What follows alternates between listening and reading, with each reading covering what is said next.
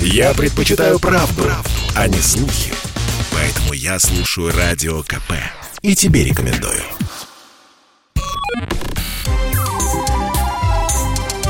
Не отключайте питание радиоприемников.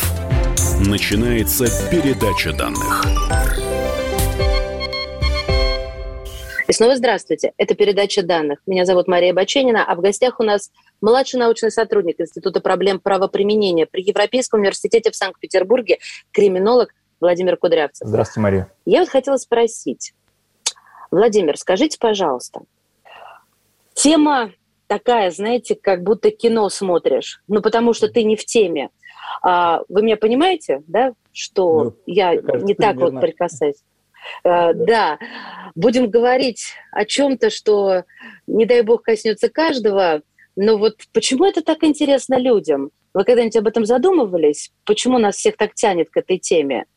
Ну, потому что темная сторона человеческой природы, она всегда, в общем, привлекает людей. Это по той же причине, по которой нам нравятся кинозлодеи или отрицательные персонажи в книгах. В общем, в этом обаянии этой темы. Хотя, на самом-то деле, если вы пристальнее посмотрите вот на самоявление, на преступность, вы обнаружите, что там на самом деле довольно мало чего-то такого инфернального, мрачного, а там гораздо больше, в общем, очень небольших, маленьких отступлений от правил, которые люди позволяют себе просто в силу того, что у них появилась такая возможность, и это наилучший способ максимизировать свою прибыль. Ну вот давайте про цифры, раз вы прибыль сказали, мы их можем увидеть в СМИ, что вот я вот прочитаю где-то, преступность у нас высокая, нет, преступность низкая. Как с этими цифрами вообще разбираться? Да, ну числа, конечно, о чем-то нам говорят, но к ним нужно подходить, что называется, щепоткой соли. То есть, ну, в среднем в стране происходит там около 2 миллионов событий, которые регистрируются правоохранительными органами в качестве того, что мы назвали бы преступления. Много это или мало, ну, как-то вопрос зависит от того, с чем вы сравниваете. А с чем нужно сравнивать? Может быть, с такой же страной, как наша? Не знаю, предложите. Ну вот, да, смотрите, здесь вот какая история. То есть правильный способ вообще смотреть на преступления не в абсолютных числах, то есть не 2 миллиона преступлений, а по отдельным категориям и по количеству тех событий, которые происходят на 100 тысяч населения. Это так называемая нормировка. И вот, глядя на эти числа, уже становится лучше понятно, много или мало у вас преступлений. Но еще раз, заметьте, это в основном то, что регистрируется. Это такая надводная часть айсберга, а там есть еще большая подводная, это то, о чем правоохранители не узнают или решают по какой-то причине не узнавать. Она тоже, она на самом деле самая большая. То есть это те преступления, о которых не сообщается? О которых не сообщаются или сообщаются, но правоохранители по какой-то причине решают их не зарегистрировать. Ну, а вот я вас верну все-таки на 2 шага назад. Смотрите, вот для меня, как для обывателя, самое страшное преступление – это лишение жизни другого человека. Да. И чем оно жестче, тем для меня это более шокирующе. Вот правильно ли я ощущаю, что по убийствам в первую очередь нужно оценивать уровень преступности? Все остальное, в принципе, можно пережить.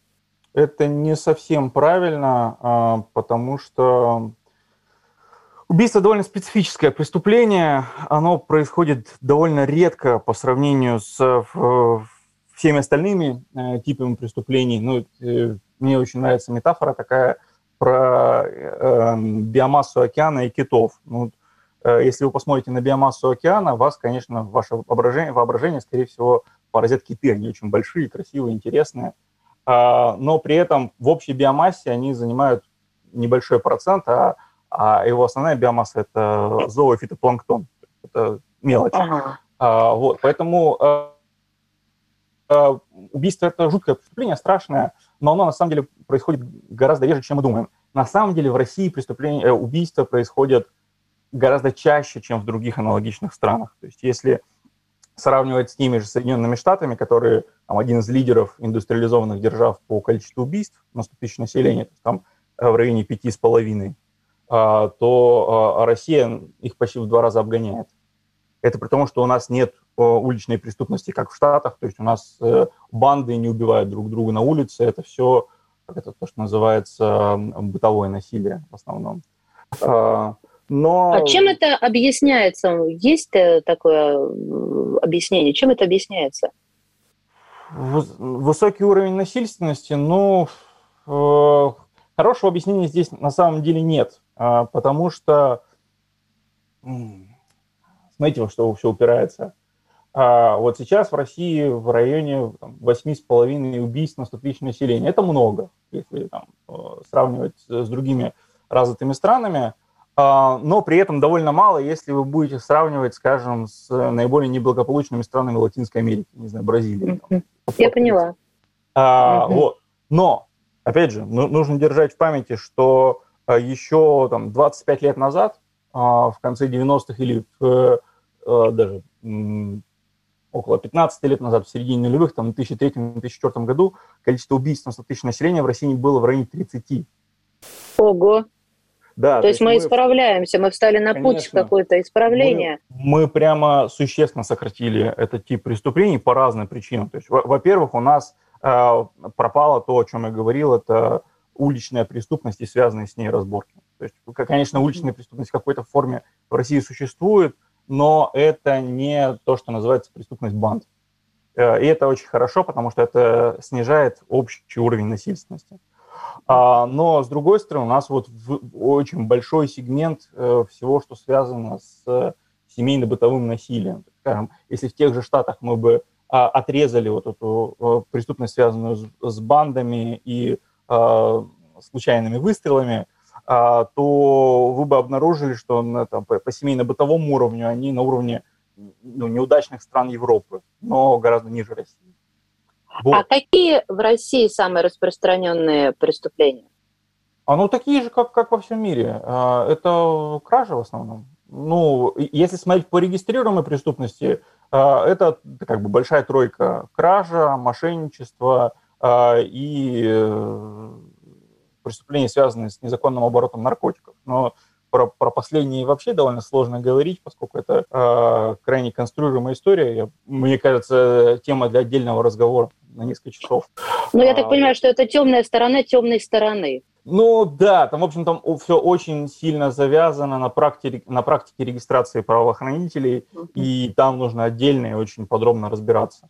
Вот если говорить об оставшейся большой двойке, это кражи и мошенничество. Тут еще есть огромный сегмент, который мы в последнее время массово начали видеть на уровне общего восприятия. Это то, что полиция и прокуратура называют киберпреступления, то, что я и мои коллеги предпочитаем называть удаленные преступления или удаленные мошенничества. Вот это прямо сегмент, который за последние годы быстро вырос и который, кажется, сейчас занимает примерно половину всей подушевой преступности, которую мы наблюдаем.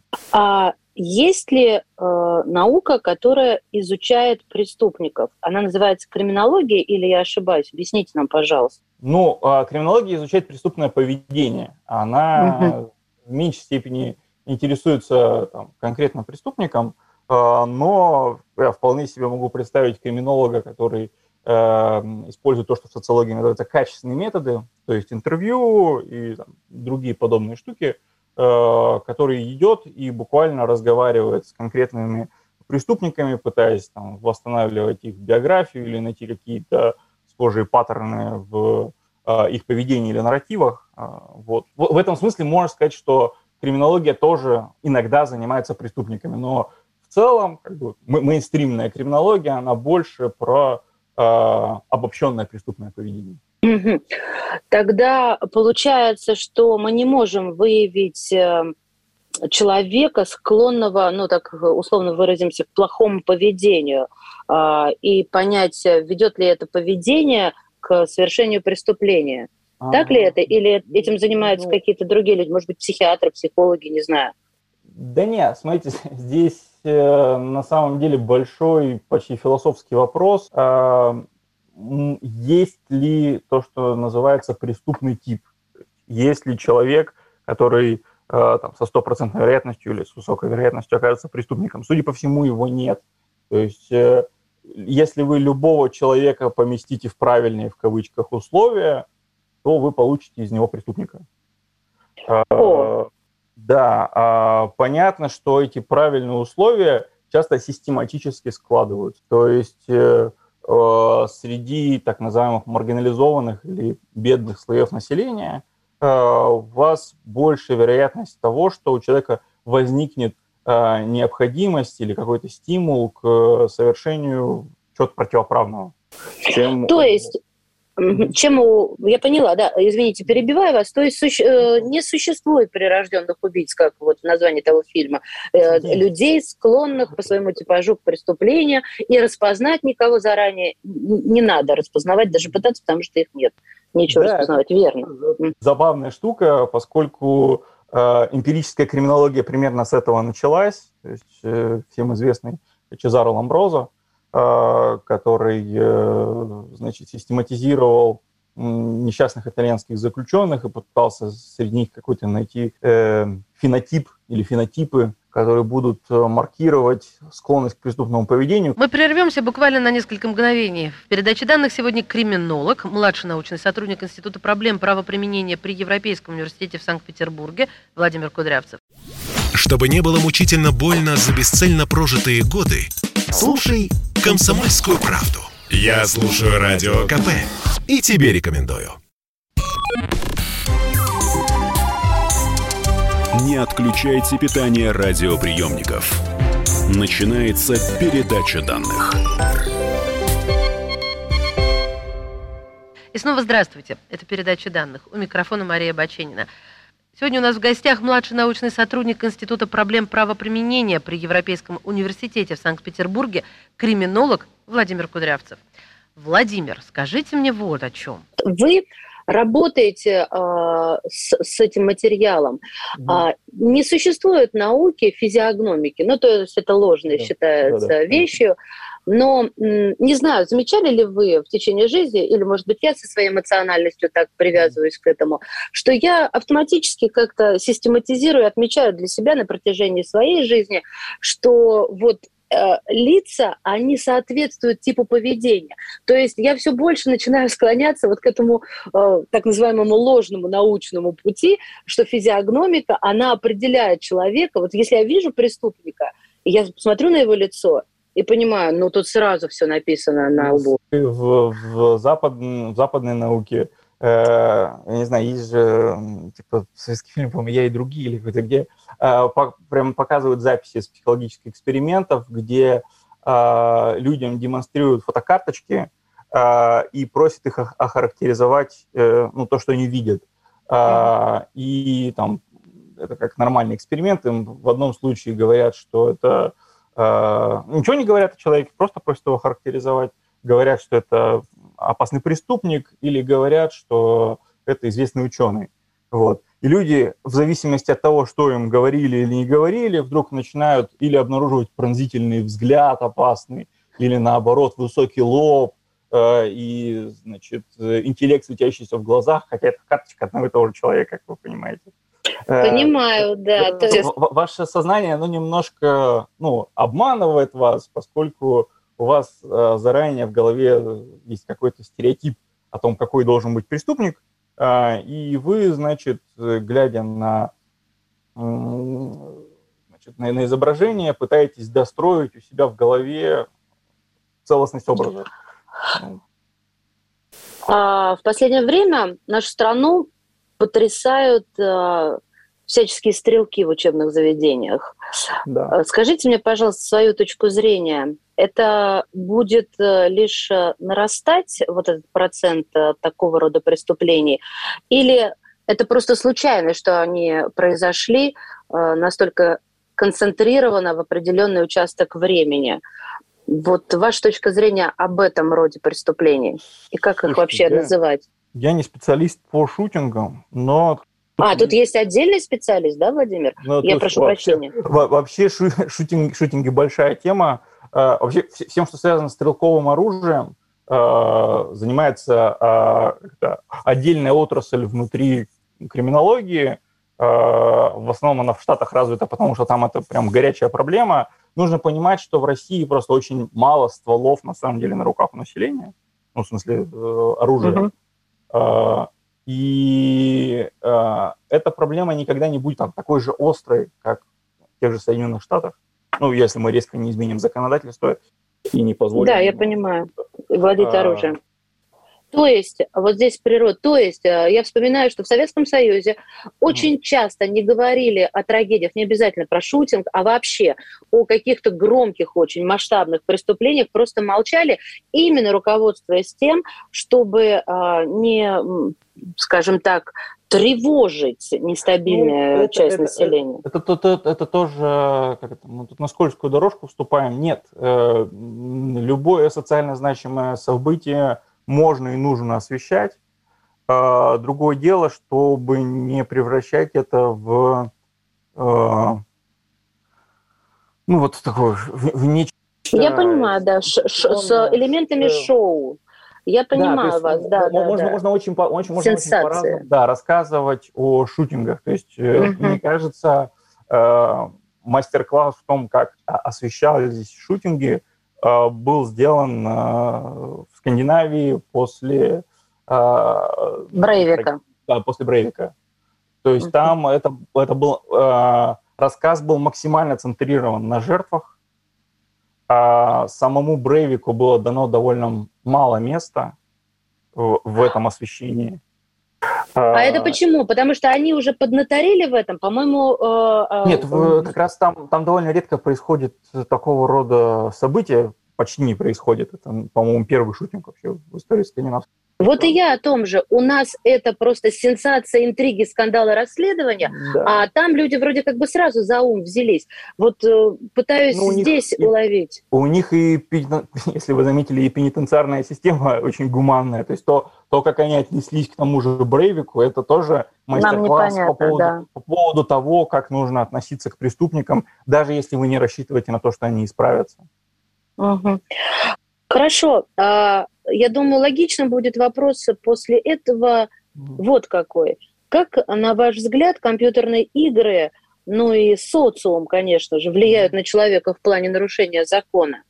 Потому что, я объясню для слушателей, я делала несколько программ о влиянии компьютерных игр на неокрепший еще разум, особенно там разум в пубертате, и все исследования, которые были вот подняты мною и моими экспертами в этой программе, говорили о том, что компьютерные игры не влияют негативно, в том числе и те игры, в которых стреляют. Мы... Да, вот что так? Вы знаете, мы тоже как-то разводим руками, родители говорят, да ладно, нет, так не может быть, мы же тоже видим, мы тоже не глупые. Вот ваша точка зрения. А вы знаете, там же, более того, там обратная связь обнаружена. То есть, вообще говоря... Какая, расскажите? У нас есть довольно весомые свидетельства относительно того, что в момент выхода крупных стрелялок количество аналогичных преступлений в Штатах падает, причем драматически сильно, то есть там на десятки процентов.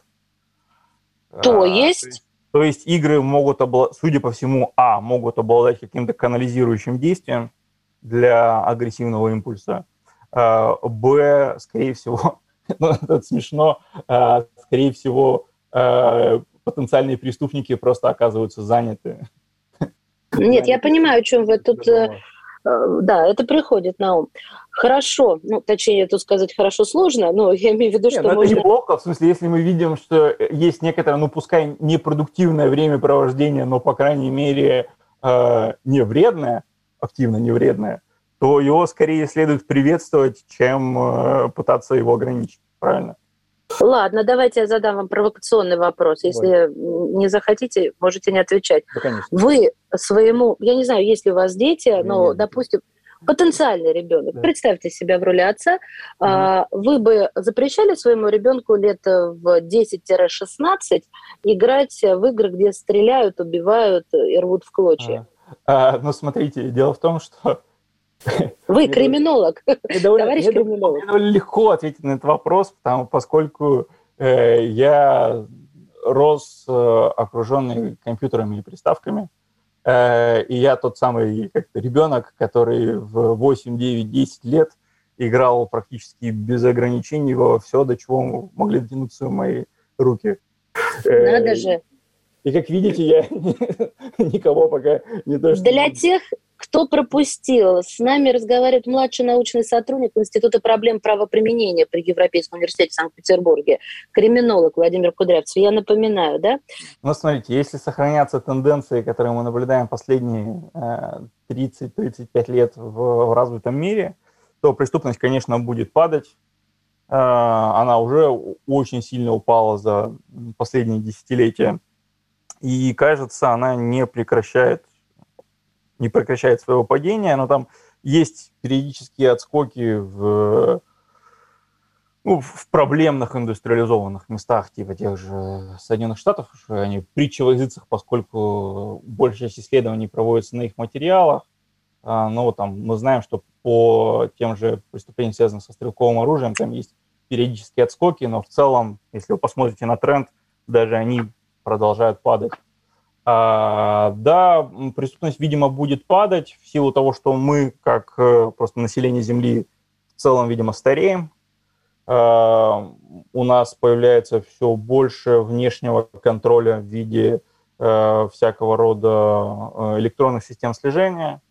И это очень сильно меняет ту самую систему стимулов, о которой я говорил выше. Ну и в целом, кажется, мы становимся просто гуманнее. Но это даже не история там, не про 20-21 век, там, особенно 20 век, который видел жуткие отступления от этого в виде войн. Но если мы положим, скажем, те же убийства в Европе на временную линию, то мы увидим, что с 12 века, а в некоторых странах у нас были довольно хорошие учеты, там в Англии или в средневековой Италии, так вот, убийства стабильно падали, начиная там, с 12-13 века по нынешнее время. Ну что ж, так что очень даже неплохо. Здесь не побоюсь сказать это. Спасибо. Спасибо за инструктаж, за экскурс.